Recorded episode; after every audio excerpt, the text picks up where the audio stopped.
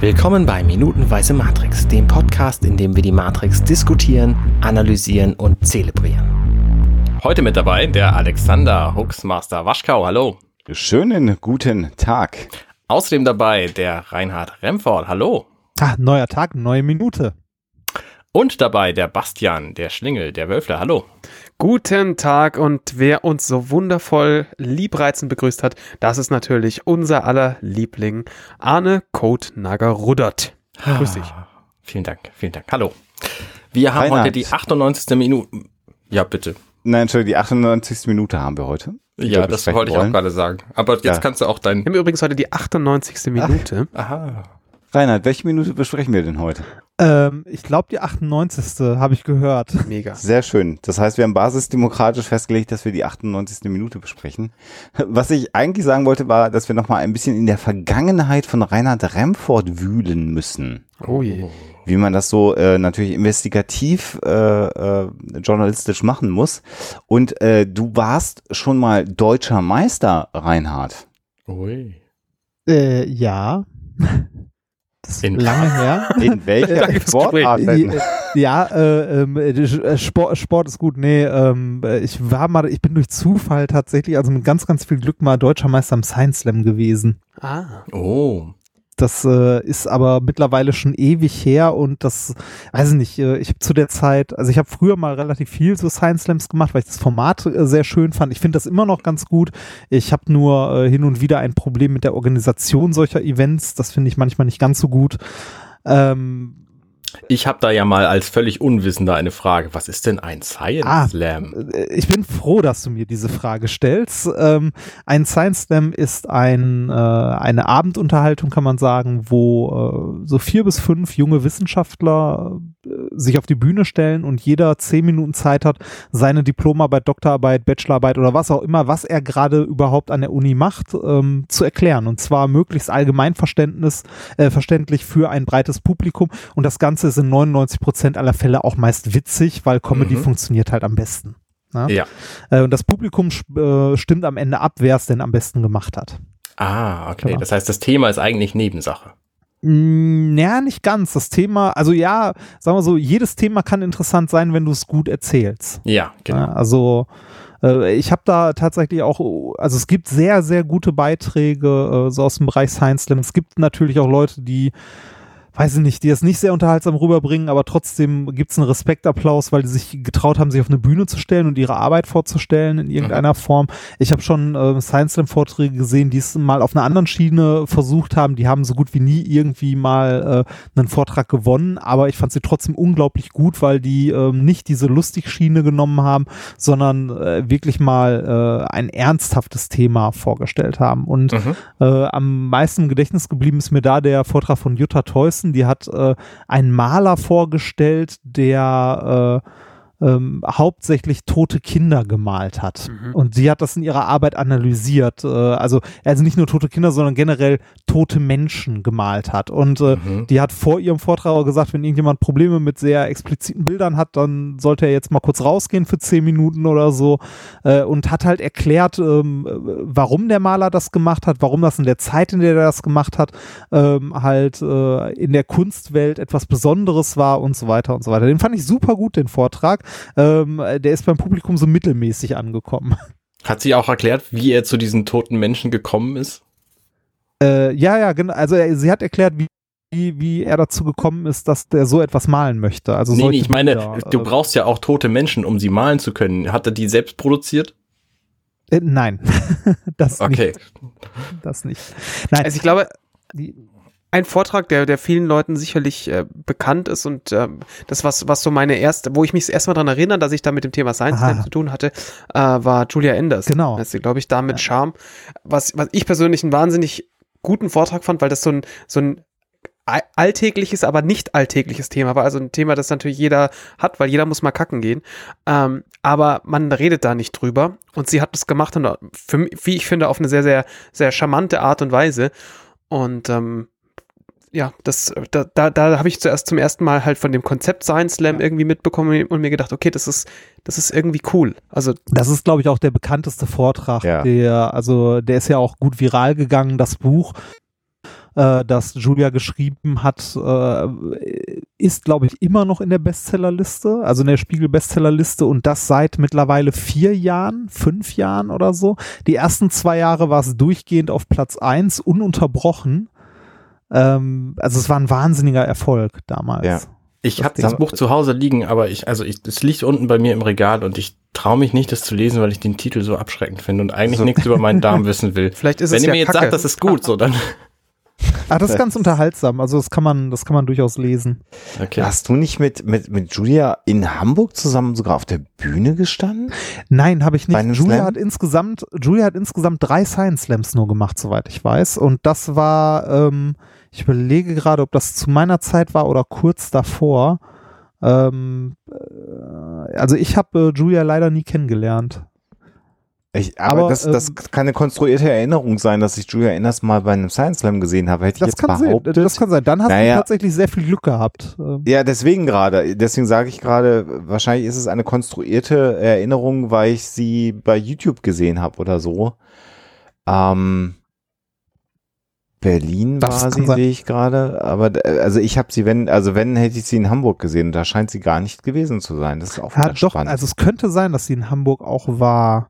Ich weiß es aber auch nicht. Also Science Slam, äh, ich weiß nicht, ob das Format immer noch so, ähm, äh, immer noch so ein breites Publikum findet, wie es das vor fünf, sechs Jahren getan hat. Ich glaube schon, aber ähm, man hat auch unter den Science Slammern so mehrere Generationenwechsel Ja. miterlebt. Also ja. äh, die Leute, die ich damals kannte, also wenn du so ein bisschen rumgetingelt bist, hast du halt die gleichen Leute immer wieder getroffen. Das war ganz nett, weil man abends ein Bierchen trinken gehen konnte. Aber ähm, ich glaube, die Generationen haben sich geändert. Also die Leute, die ich kenne, die das damals gemacht haben, machen das heute halt auch nicht mehr. Ähm, ich finde das Format an sich immer noch sehr, sehr toll. Ich finde nur, wie gesagt, ich habe mit der Organisation hin und wieder Probleme äh, oder finde es nicht ganz so geil, weil ähm, die Leute, die da am Abend auf der Bühne stehen, und zwar die Wissenschaftler, die den Abend gestalten, ähm, äh, ja, gehen da meistens mit nichts raus. Also Mhm. die machen das, äh, wie Wissenschaftler es häufig so tun, aus Idealismus äh, pro bono und ähm, äh, das finde ich nicht so gut, vor allem, also vor allem dann nicht, wenn an dem Abend halt äh, Geld umgesetzt wird. Ne, weil die Leute, die da hinkommen, zahlen halt Einträge. Ja, genau. Und äh, für die für die Science Slammer ist es in fast allen Fällen immer so, dass die die Fahrtkosten erstattet Okay. bekommen und das war's. Ähm, das habe ich lange selber nie als Problem gesehen, weil ich halt damals auch immer so, so ja, fährst mal ein bisschen durch die Gegend, ist ja ganz nett, aber wenn man dann irgendwie mal, also wenn man an den Punkt kommt, wo man anfängt darüber nachzudenken oder wo die Zeit auch knapper wird, ne, wo du halt nicht Hm. äh, irgendwie dir mal ein Wochenende nehmen kannst, irgendwo hinzufahren ähm, oder irgendwie ne, deine, deine Doktorarbeit oder was auch immer halt weiterbringen musst und du dann anfängst, äh, da mal drüber nachzudenken, ist es eigentlich echt so geil, dass äh, äh, ich würde jetzt nicht so weit gehen und sagen, dass sich die Veranstalter an den Leuten bereichern. Das wäre vielleicht ein bisschen zu hart, aber äh, ich finde, da ist die Verteilung nicht ganz so, wie sie sein sollte. Hm. Wir haben gerade schon über Julia Enders Buch geschrieben, Spiegel Bestsellerliste aus dem Science Slam sich entwickelt. Da werden wir vielleicht morgen nochmal drüber reden, weil auch äh, Herr Remford ist ja nicht nur Dr. Physiker, Herr Dr. Remford, der feine Herr Dr. Remford, ist ja nicht nur Physiker, Podcaster, Science Slammer, sondern auch noch Autor. Ich dachte, du sagst jetzt unglaublich attraktiv. Äh, Das auch. Das, das, Das auch, auch. Ja, das auch. Und ich habe ihn schon mit gelüpftem äh, Shirt äh, gesehen, weil du mir deine Körperbemalungen ähm, ja, stimmt. präsentiert Ja. hast. Ja, das hat mich schwer Ich beeindruckt. erinnere mich. Das war auch Sowohl der Körper als auch das Bild. das war auch das schmerzhafteste Tattoo meines Lebens, das ich nicht nochmal machen würde. Also für alle, die das nicht wissen, Reinhard hat über die gesamte Brust, also, äh, also wirklich über die äh, Brust, äh, einen schwebenden DeLorean tätowiert. Wow. Wow. Ja. Ja. Das, äh, wie gesagt, ich würde es nicht nochmal tun. Das war das schmerzhafteste Tattoo mit Abstand, das ich sieht habe. aber, sieht Das aber heißt, du hast auch andere? Äh, ja, ich habe äh, auch andere. Ich habe zum Beispiel jetzt das letzte, mein letztes Tattoo ist äh, auf meinem rechten Unterarm ist der Sci-Hub-Rabe. Oha. Mhm. Oder um es anders zu formulieren, äh, Reinhard ist richtig fett überall tätowiert. Gut, dass du tätowiert noch gesagt hast. Ja, äh, fett bin ich auch. Aber, Das Aber auch- sie ja bei deinem DeLorean sind die Felgen, die Nippel. äh, ja, warte mal, muss ich mal nachgucken. Nee, ich glaube nicht ganz. Nee, Schade, die, Mann. die schweben über den Nippeln. Das ist. Okay, das. das Hm. ja. Ja, gut, ver verpasste Chance, aber. Ja, das- noch mal lassen. Kann man weglasern Wie- wie und dann gesagt- nochmal neu machen. Wie gesagt, Brust, Brust nicht nochmal. Das ist äh, sehr unangenehm. Ich habe gehört, Das alles Achsel andere ist war auch nicht okay, so geil. aber Brust ist nicht. Ne. Genau. Und, äh, Äh, Ist und einer von euch in irgendeiner Form tätowiert? Darf ich das mal kurz fragen? Ich plane, seit ich ungefähr 13 bin, mich mal tätowieren zu lassen, aber ich bin noch nicht dazu gekommen, weil ich gar keine Ahnung habe, wie man so einen Tätowierer findet, der das dann machen kann. äh, kann ich dir einen nennen hier in Hamburg, einen relativ guten. Hm. Ist auch nur die Frage, was man will. Ne? Das sind ja im Grunde auch eigenen Stil haben. Ja, ja, genau. Ich habe total gute Ideen, was ich will, aber ich bin. Das ist das, was mir so fehlt. Ich, ich, äh, ich hätte, ich liebäugle da schon auch eine Weile damit. Ich hätte keinen Bock auf irgendwas sehr Großes. Mhm. Aber ich wüsste nicht genau was, weil das ist, es gibt so ein, zwei Sachen, wo man sich denkt, das, das, äh, das würde mir was bedeuten, weil man, es gibt ja, es gibt ja genug Leute, die sich beispielsweise irgendwie aus der 90er, in der 90er Zeit, äh, als Matrix zum Beispiel, um die, die irgendwie äh, sich einen Bogen zum, zum eigentlichen Thema zu konstruieren, ähm, aktiv war, hat man ja so gesagt, boah, Tribals, mega geil, lass mal Tribals ähm, Oh ja. irgendwo hin machen. Und die Leute haben sich das hingemacht. Das ist aber einfach schrecklich. Das ist total furchtbar. Und Ja. äh, wenn, dann hätte ich natürlich gerne was, was, was mir was bedeutet. Also, sei es zum Beispiel, also, DeLo- den- ein DeLorean finde ich zum Beispiel eine geile Idee. Weil, also, das ist halt was, da, da hat man irgendwie halt eine persönliche Beziehung dazu.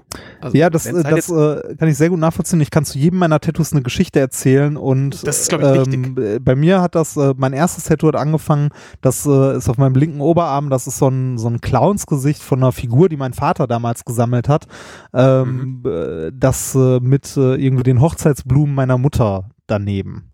So, ne, also so von meinen Eltern äh, aus der Zeit, als sie sehr krank geworden sind und so. Daneben äh, meine Hausnummer aus der Zeit. Äh, ich habe auf meiner linken Wade ein Tattoo, das ich beim Wichteln gezogen habe. Ähm, ja. Also eben, jedes meiner Tattoos bedeutet mir etwas, hat eine Bedeutung äh, und ich kann was dazu erzählen. Aber was ich auch bestätigen kann, je mehr Tattoos man hat, desto weniger denkt man darüber nach. Deswegen hätte ich, also meine Idee für Tattoo ist total ausgereift und sehr, sehr gut. Ich habe nur noch, noch keine Umsetzung gefunden. Ich möchte eine Reihe von Icons. Diese Icons sind so zweimal zwei Zentimeter groß, schwarz-weiß und sehr, sehr plakativ für das, was sie zeigen. Und jedes dieser Icons soll einen wichtigen Aspekt in meinem Leben darstellen. Hm. So, ich weiß noch nicht, wo ich diese Reihe hinmachen will. Und wie gesagt, ich habe noch keine Anstalten äh, äh, unternommen, einen, einen Tätowierer zu finden. Aber die Idee finde ich schon mal sehr ausgereift. Dann Also- kann halt dann noch ein Icon dazu, wenn irgendwas Neues, Wichtiges in meinem eine Leben kommt. Idee. So, Sag mal, ich bin Ende des Monats in Hamburg, ich bringe Eddie. dann ist es halt nur ein Tattoo im Grunde. Aber es, es kommt halt immer was Neues dazu. Also wenn es schwarz-weiß sein soll, kenne ich tatsächlich ein, ein Tattoo-Studio mit sehr guten Künstlern, die äh, so schwarz-weiß und also so, so schriftmäßig. Das Problem bei meinen Icons ist halt, die sind alle sehr, sehr ikonisch und deswegen, deswegen brauche ich eigentlich keinen guten Künstler, sondern ich brauche nur einen guten Drucker. Du solltest einen haben, der das aber äh, auch gut stechen kann, damit es gut Ja, aussieht. Das ist richtig. Ich brauche halt einen guten Stecher, so, aber keinen. Haha, geil, da bin ich, da bin ich der Richtige. Es darf nicht zu klein sein. Also es darf nicht zu klein und filigran sein, weil nach, äh, nach so vier, fünf Jahren verschwimmt das alles immer ein bisschen. Das schönste Beispiel, um wieder zurück zum Film zu kommen, ist aus den 90ern die Barcode-Tattoos im Nacken. Wenn du Oh. heute so ein Ding hast, ist das nur noch ein schwarzer Fleck.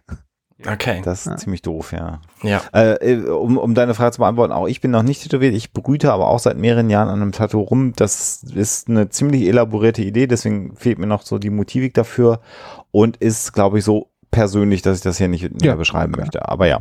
Hm. Also äh, ich glaube nicht, dass ich untätowiert äh, versterben werde, wenn ich jetzt nicht unzeitgemäß vorab überraschend sterbe. Gut. Ich immer mit So. meinen Downer, ne? Ja, das ist schrecklich, wirklich schrecklich. Ich weiß gar nicht, was ich sagen soll. Und zur, also wir werden noch über die Bücher von Reinhard sprechen in dieser Woche und Film und Fernsehen. Alter, stimmt. Ich habe ich hab eine Menge Scheiße gemacht. das, Äh, Film möchtest du jetzt aber nicht nein, den klammer ich da natürlich äh, ausdrücklich aus. Den Oh, klammer ich da ausdrücklich aus. später mehr dazu. Äh, Film, Matrix ist auch ein Film. Richtig. Ja. Und wir waren dabei stehen geblieben, wie äh, Trinity und, nee, also Neo will Morpheus retten und äh, Trinity beginnt äh, Anstalten zu machen, das auch zu tun. Mhm. Und äh, Neo fragt, was machst du? Und sie sagt, ich komm mit. Und er sagt, auf keinen Fall. Und da fragt man sich natürlich, warum, wohin nimmt er sich diese Herrschaft her, mit der er diesen Ton rausbringt? Und die, die Antwort ist ganz klar, das kommt aus seiner Denke. Er ist nicht der Auserwählte, Morpheus ist der Auserwählte. Er ist ähm, ersetzlich, ersetzbar. Also er ist austauschbar und deswegen ist er auch der Einzige, der da reingehen sollte, weil alle anderen zu wichtig sind. Also er nimmt sich an dieser Stelle sehr, sehr, sehr zurück. Ich weiß nicht warum, äh, also ja, Anne, stimme dir komplett dazu. Ich weiß nicht warum. Ich finde diesen Monolog, den Trinity führt und wie er inszeniert ist und wie sie uns, na, sie guckt ja nicht uns an, sie guckt ja an der Kamera vorbei. Unglaublich stark, diese Szene. Wahrscheinlich, weil die Augen so unfassbar Groß. wirken. Ja, also irgendwie äh, finde ich das absolut eindrucksvoll. Also ist aber, glaube ich, in dem Moment auch ganz wichtig, weil was, was Trinity an der Stelle tut, ist ja, sie ist vorhin der Antwort, der Antwort, ähm, warum sie glaubt, dass, dass Neo der Auserwählte ist, ist sie gerade so aus dem Weg gegangen und vielleicht fand sie das auch besser so. Und jetzt äh, kommt ja, jetzt, da war sie ja in so einem Moment sehr, sehr verwundbar, was für sie einfach überhaupt nicht normal ist. Ja. Und jetzt sind wir plötzlich an einer Stelle, wo, ähm, wo Neo sie in Frage stellt und sie jetzt eigentlich sagen müsste, du, ich glaube, du bist der Auserwählte, weil ich dich äh, liebe und, und so weiter und so fort. Und ähm, das könnte sie natürlich alles sagen. Sie kann aber auch sagen, pass mal auf, mein Lieber, ich habe den längeren hier und wenn ich sage, dass ich mitkomme, weil du Wurst es nicht alleine schaffst, dann sage ich, weil ich, dass ich mitkomme, weil ich bin momentan hier der Chef. Mhm. Und ähm, deswegen muss, also deswegen muss sie natürlich auch diese, diese, diese Energie an den Tag legen. Weil wenn sie das jetzt, das jetzt in einer, in einem ähm, ähm, fürsorglichen Tonfall sagen würde, so pass mal auf, ich muss mitkommen, damit dir nichts passiert, Schätzelein, äh, wäre das natürlich nicht annähernd so, so, äh, also ich sag's anders, die, nach dieser Ansage, die sie da macht, da besteht überhaupt gar kein Bedürfnis mehr, das zu diskutieren. Mhm. Sondern diese Ansage ist gemacht und die ist Gesetz in dem Moment. Das ist witzig, weil im Skript steht, es gibt nichts mehr zu sagen. Nach ihrem, Korrekt. nach ihrem Ton. Ja, absolut. Und was ich, was, was, was, was ich hier finde, wenn ich das nochmal ansprechen darf, äh, ist, ist die Tatsache hier, also Trinity wieder ganz, ganz, ganz stark in ihrer Autorität. Ähm, und trotz allem, also für mich ist Matrix ja ein Film mit einer unglaublich starken Frauenfigur. Und wir haben ja darüber gesprochen, dass der Film ja auch mit Trinity beginnt, äh, mit, mit dieser starken Sequenz, wie sie gegen die Polizisten kämpft und so. Und trotz allem würde dieser Film ähm, äh, den Bechtel-Test nicht bestehen. Äh, der ja Also der Bechteltest. das ist dieser Test, ähm, filmische Qualität und den Status von äh, Frauenrollen in Filmen äh, aus. Also, Mhm. und das sind drei Fragen. Gibt es mindestens zwei Frauenrollen? Sprechen sie miteinander? Unterhalten sie sich über etwas anderes als einen Mann? Ja, das ist so die, die, diese, dieser Bechteltest, mit dem man dann feststellt, ob es, ob, ob das halt ein, ein Film ist, in dem äh, Frauen vernünftig dargestellt werden oder die Rolle von Frauen über irgendwelche Stereotype hinaus ähm, äh, dargestellt werden. Und es ist halt sehr, sehr schade. Also Trinity, es gibt zwei Frauenrollen, wahrscheinlich spricht sie eventuell sogar einen Satz Dialog, vielleicht sogar mit, äh, mit Switch äh, unter Umständen. Das, darauf habe ich jetzt gar nicht geachtet. Aber so im Kern finde ich, zeigt das auch mal, wie, wie, wie der Bechteltest manchmal nicht gut funktioniert, sage ich mal. Und äh, insofern ähm, ist, ist Matrix einfach ein ganz, ganz starker Film mit einer ganz starken Frauenfigur 99. Äh, Jetzt wird ja gerade sehr intensiv äh, dieser Zeit über den, über einen, einen der neueren Marvel-Filme diskutiert mit Captain Marvel, endlich eine starke Frauenfigur. Und ich finde, zu wenig Filme dieser Art, gar keine Frage, aber es hat sie auch immer mal wieder gegeben. Spielt er nicht in den 90ern auch? Witzig. Ein bisschen, Ja, ja. ja, ne, lustig. Ja, ja, stimmt, stimmt. Ja. Äh, das Orakel hast du übrigens ausgeklammert. Es gibt natürlich drei relevante Frauen in diesem Film. Aber spricht Trinity mit dem Orakel? Nein, Also es geht, nein, die, nein. Die, äh, ne? Ge- Nein. Ja, so, genau. Das Orakel ist auch eine extrem starke Figur, stimmt. Äh, Ja, ich weiß gar nicht, ob sie stark ist. Mütterlich? Also äh, das Orakel zeichnet sich ja im Wesentlichen dadurch aus, dass sie ihn halt einfach gar nicht ernst nimmt. Ich wollte auch gerade sagen, also das Orakel hätte ich auch eher so als, äh, ähm, als so wohlwollende, wissende Mutter, die so Ja. ihre Kindchen, äh, ne, komm mal her, hier nimm Keks. Ja, sie sagt ihm aber genau das, was er wissen soll. Ja, ja, So. klar. Ja, ja, ja, ja, klar. Aber von, von, von, äh, also wie die Rolle gespielt wird, ist es halt so ein bisschen in die Richtung natürlich. Ja. Also äh, Trinity lä äh, lässt keinen Zweifel daran, dass zwar äh, Neo hier jetzt proaktiv ist, haben wir ja nun ausführlich drüber gesprochen, aber äh, sie hat immer noch äh, oder sie ist immer noch der Ranking Officer äh, auf der Nebukadnezar, also sie ist der ranghöchste Offizier, wobei wir so wirklich über die äh, Kommandostruktur ja nicht so viel erfahren. Also ich weiß gar nicht, nennen sie ihn Captain Morpheus? Äh, grundsätzlich, also ich weiß nicht, ob es in dem Film passiert, aber grund er wird Captain genannt, also spätestens Ja. in, in äh, Später. im Film, im zweiten Film, als, als sie zurück in Zion sind und die Kapitäne der, der Schiffe äh, Mhm. sich zu Wort melden Ja. müssen und da ist halt Morpheus einer der Kapitäne und da werden die auch so benannt. Tatsächlich in, in dem Film bin ich mir gar nicht sicher, könnte ich mir aber vorstellen, dass er, dass er so benannt wird. Ich glaube nicht. Ich glaube nicht, glaube dass er so nicht. genannt wird. Und ich glaube, die ganze Kommandostruktur wird einfach ausgeblendet. Bis zu diesem Moment, wo sie sagt, ich bin jetzt der Ranghöchste hier. Ist ja auch nicht weiter, ist ja auch nicht weiter schlimm. Also Genau. wir brauchen das ja auch eigentlich Ja. nicht. Ja. Außer jetzt, wo es notwendig wird. Das- Genau, aber da ist ja, geht. die einzige wichtige Information ist ja für uns tatsächlich, Trinity ist der nächste, der ranghöchste momentan. Ja. Ja. Mhm. Und jetzt haben wir den Bruch und sind plötzlich wieder in der Matrix. Ganz kurz, der einzige Wort Captain, das in dem ganzen Film vorkommt, ist, wird von Cypher gesagt und er sagt, purchased a six-pack pack of beer and a box of Captain Crunch. so, so viel zum ein bisschen, bisschen Trivia. Ja, Sehr schön. Genau, und weil sie natürlich der ranghöchste Offizier ist, kann sie dann auch Befehle erteilen und sagt einfach, Tank lad das Programm und damit ist die Szene vorbei. Genau. Und wir sind in der Matrix. Übrigens, das ist auch interessant, ne? Sagt sie im Deutschen, lade das Programm? Ja. Im Englischen sagt sie, load Ja, was us up. Sagt sie in der englischen Version? Ich habe vorhin erst gesehen, dass wir beide Tonspuren Ja, genau. haben. Sie sagt, load us up, lad uns hoch. Finde ich auch irgendwie eine schönere Ah. Formulierung. Ja. ja, das stimmt. Was auffällig ist an diesem Szenenwechsel ist, dass vorher die Musik so anschwillt, so Tank klar das Programm und alles wird total aufregend und Action und so und dann bam, Cut, ein sehr harter Schnitt. Also es ist natürlich wieder nur ein Frame-Schnitt, aber die Musik endet und wir sehen einen, einen völlig belanglosen grünen Metallstuhl und wissen natürlich, was jetzt kommt, nämlich Agent Smith äh, setzt sich zu Morpheus. Also der, der Metallstuhl ist silbern, aber wir sind wieder beim Color Grading. Ja, mal- ja, ja, so er ist eigentlich silbern, ja. Aber klar, wir sind wieder in der Matrix und sind, äh, ja, über den Dächern der City. Ähm, und äh, ich, ich könnte jetzt wieder anfangen zu gaschen und werde das wahrscheinlich hier noch ein bisschen länger äh, in, im Podcast die nächsten äh, Tage und Wochen tun, weil ich einfach Hugo Weaving so sehr verehre und auch in dieser Sequenz, die jetzt wieder kommt, äh, mich einfach auf den, auf den Boden werfen könnte, weil der einfach so geil spielt. Äh, Du in und dein Rolle. Man Crush. Ja, ist halt. Ja, zu Recht. Muss man natürlich leider, in Mhm. Anführungszeichen leider sagen, ja. Also wa- was, was hier auch wieder so schön ist, ist so diese kleinen nonchalanten Gesten, die er einbaut in sein Spiel.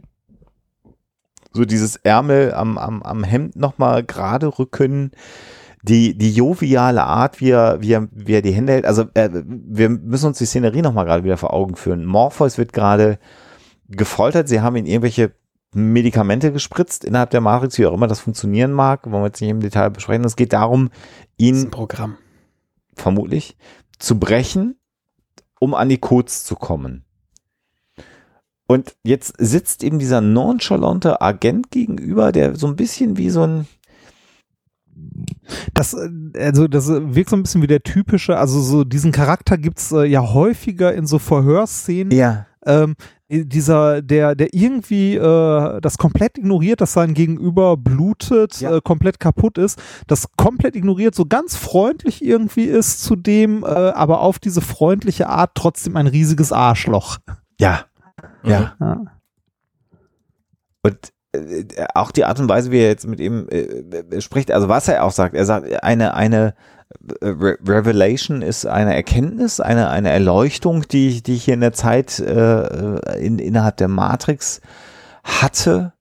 Und das zeigt jetzt ähm, auch, auch in den kommenden Minuten nochmal das, den, den Level, den, den Agent Smith hier hat.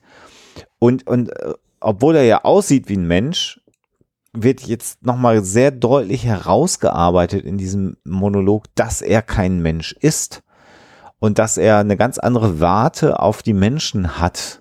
Äh, das kommt jetzt sehr, sehr zum Tragen, ne? denn er sagt, naja, in der Zeit, in der ich jetzt hier versucht habe, ihre Art zu klassifizieren, äh, ist mir aufgefallen, dass äh, sie noch nicht mal Säugetiere sind. Mhm. Mhm. Wo, wobei Agent Smith hier ja äh, ne, mit dieser, Re also mit diesem Satz, äh, seitdem ich in der Matrix bin, ja auch deutlich macht. Also äh, das war mir vorher nicht so bewusst. Äh, Ja. dass, also ich dachte eigentlich äh, früher oder bevor ich die Szene jetzt mal gesehen habe, so ja, das ist halt ein Teil der Matrix, äh, ne, dass Agent Smith ein Teil der Matrix ist. Aber hier kommt das eher so rüber, als ob er auch in der Matrix ist und er selber eine Maschine, die unabhängig von der Matrix ist. Ja, ja, ja. Wie wir wissen, noch ist es noch, nicht korrekt. Weil noch ist er nicht unabhängig von der Matrix. Nein, aber das klingt hier so. Also, das er, er, also er agiert wie jemand, der, äh, er sagt ja, seitdem ich hier bin, er hat ja schon eine Art Bewusstsein, ein Stückchen, Ja, und ist nicht Teil äh, der Matrix als Simulation an sich, also nur ein Teil eines Programms, sondern er klingt schon wie eine selbstständige, eigenständige Maschine, ein Stück Ja. weit ja, ja. an der Stelle. Das ist übrigens ein Aspekt, der in diesem Film sehr, sehr, sehr wenig vorkommt, dass die Maschinen, welche immer so als Einheit gesehen werden, so eine Art Rasse sind, die auch untereinander rumklüngeln und so. Und das war ursprünglich die Idee für viele Dinge, auch die, diese Pots, wo die drin liegen, die, die Menschen, diese Batteriepots, ähm, dass die einfach auch gecatcht werden können von anderen Maschinen, die die Energie dann für sich haben wollen. Ah, dass so. es ein Rohstoff ist. Ja, ja, genau, genau. Ah. Also das, das kommt in diesem Film alles überhaupt nicht zu tragen, aber das war die ursprüngliche Idee für die, für die ähm, Society der Maschinen. Ah, okay. In dem Film kommt das eher so ein bisschen Borg-mäßig rüber. Genau, richtig. Also es gibt das Master, also den Hive quasi. Ja. Ah. Deswegen ist auch diese, diese Szene hier mit Smith äh, nicht so ganz eindeutig, weil wieso weiß er plötzlich Dinge, weil er jetzt lange in der Matrix ist, obwohl er doch genauso wie alle anderen Maschinen irgendwie eine Maschine ist. Ja. So, das ähm, macht es hier so ein bisschen, so ein bisschen deutlich, dass er eben ein eigenständiges Wesen ist, mehr oder minder. ja, eine Entität halt, ne? Wesen, was auch Ja, immer. Also, ja, ja, äh, wie auch immer, äh, ja. Ne, genau. Ähm, und äh, er- er sagt dann ja nochmal, dass die, dass, dass die ähm, äh, äh, Säugetiere ein äh, instinktiv ein natürliches Gleichgewicht mit ihrer Umgebung äh, suchen, aber Menschen nicht. Also höchst aktuelles Thema natürlich, aber ich finde die die Gestik, die er da auch auch äh, vollführt, also dieses dieses bei Equilibrium wie er dann die Hände seine Waage machen und äh, wie er sich bewegt, das ist einfach so großartig, Mhm. weil der könnte auch einfach mit den Händen im Schoß äh, äh, diese Sätze sagen. Und das ist natürlich hier wieder auch eine bewusste Entscheidung des Schauspielers, wie er dieses, diese Sätze sagt. Und das ist einfach, ich weiß halt nicht warum, ich finde das gut. Ich mag auch seine Art der Aussprache von Wörtern. Ja, davon mal ganz ab. Das ist schon toll. Also wenn ihr die Chance habt, den Film auf Englisch zu gucken, ich würde es empfehlen. Und es ist halt so absurd, ne? Also da sitzt einer, der ist blutig, der schwitzt, der ist unter Drogen gesetzt und äh, wie du schon sagst, Reinhard, und der kommt jetzt erstmal und erklärt ihm jetzt nochmal die Welt. Ab, ganz freundlich. Das ist schon auch so eine abgefahrene Szenerie einfach äh, im Großen und Ganzen. Ja, das ist, so, das ist noch mehr in die Fresse als Leute Ja, genau. anzuschreien. So, Mhm. Ne, das ist noch mal ein draufsetzen. Das ist auch so eine, so ein Gefühl von, du kannst hier eh nicht weg und ich nehme mir jetzt mal viel Zeit, jetzt ist er sich ja auch hin. Äh, Also es ist Ja, und auch so ein Ausdruck, äh, ich habe Spaß dabei, dich zu quälen. Mhm. noch hat er Spaß, genau. Das hat er, hat er auch eine Weile ja noch. Also äh, dieses Gespräch wird ja später auch noch intensiver, da reden wir morgen auch noch mal ein bisschen Genau. drüber. Aber ja, er, er ist auf jeden Fall, er ist auf jeden Fall noch, ähm, noch eher im Fun-Modus als äh, später. Mhm. Ja, sehr, sehr selbstgefällig und sehr selbstsicher. Ne? Ja. Das ist eine Frage der Zeit, ne? was auch immer sie ihm geschwitzt haben für ein Programm äh, oder Drogen oder was auch immer. Es ist jetzt einfach eine Frage der Zeit. Und wa- was ich daran aber auch spannend finde, ist die Tatsache, dass sie ja eigentlich wissen, dass die Zeit drängt und er jetzt trotzdem so völlig entspannt ist, weil es ist ja schon klar, dass das nicht so geklappt hat, wie sie sich das vorgestellt haben. Cypher ist gescheitert und trotz allem ist er jetzt hier noch relativ entspannt und von sich selbst und seinen Ja, aber- Möglichkeiten überzeugt. Ey, aber die haben an der Stelle, Entschuldige, aber die, die haben an der Stelle ja alles erreicht, was sie wollten. Ne? Sie haben äh, also so, so gut wie äh, alles erreicht, was sie wollten. Sie haben jemanden, der die Codes kennt. Sie haben quasi den, in Anführungszeichen, so ein bisschen einen der Anführer der Revolution äh, oder des Widerstandes gegen die Maschinen. Und was soll jetzt noch groß passieren? Also wir dürfen auch nicht vergessen, dass ähm, wenn wir uns jetzt die nächsten Minuten Morpheus anschauen, der, der wird ja nicht besser. Also der, der wird ja langsam mürbe. Dieses offensichtlich das, was sie ihm gespritzt haben, das Programm, was er intus hat, das arbeitet ja in ihm. Das heißt, er muss jetzt gerade eh erstmal Zeit totschlagen. Es bringt jetzt nichts hinzugehen und sagen, hier sag mal die Zugangscodes vom Großrechner. Ja, aber ihr vergesst, ja, ihr vergesst ja eine Sache. Das, was jetzt eigentlich passiert wäre, und das wissen die Maschinen ja auch, ist, dass der Stecker eigentlich gezogen worden wäre. Und dann ist das Wissen von Morpheus ja weg. Das meine ich damit. Es geht ja jetzt gar nicht darum, dass jetzt irgendwas schlimm, also sie müssen ja damit rechnen, dass, dass die Menschen ihn opfern und dann sind die Codes ja weg. Also das kann ja schon passieren. Das ist ja eine reale Gefahr und diese Situation können sie ja jetzt gerade nicht kontrollieren. Also da könnte jetzt ja, Ja. jederzeit auch tot vom Stuhl fallen und dann hätten Also sie halt den Stecker ausgezogen. Auf der anderen Seite glauben sie sicherlich auch dran, dass die, dass die, ähm, dass alle geil genug finden, also dass sie ihn alle geil genug finden, also die ganze Ne- Crew der Nebukadnezar, dass sie es vielleicht doch nicht einfach mal so tun. Ähm, also da bringt, bringt aber im Zweifel halt auch nichts.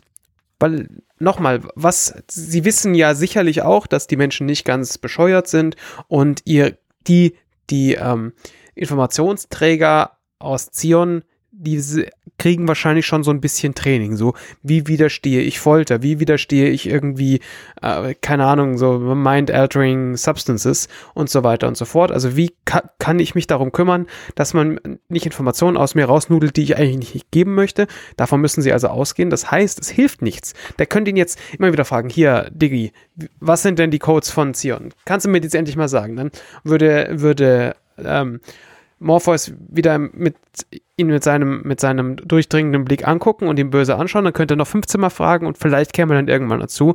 Aber so kann er ihm natürlich erstmal sagen, pass mal auf, ich halte euch alle für äh, kompletten Abschaum. Ich halte euch für, für Kakerlaken sind im Vergleich zu euch äh, echt coole Typen.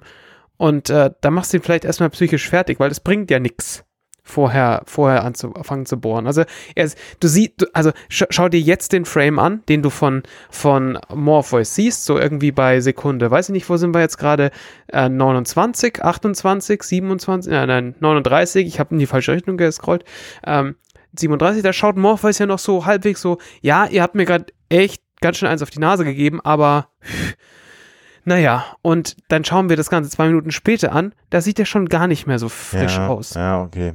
Also die Zeit arbeitet letztendlich für die Maschinen.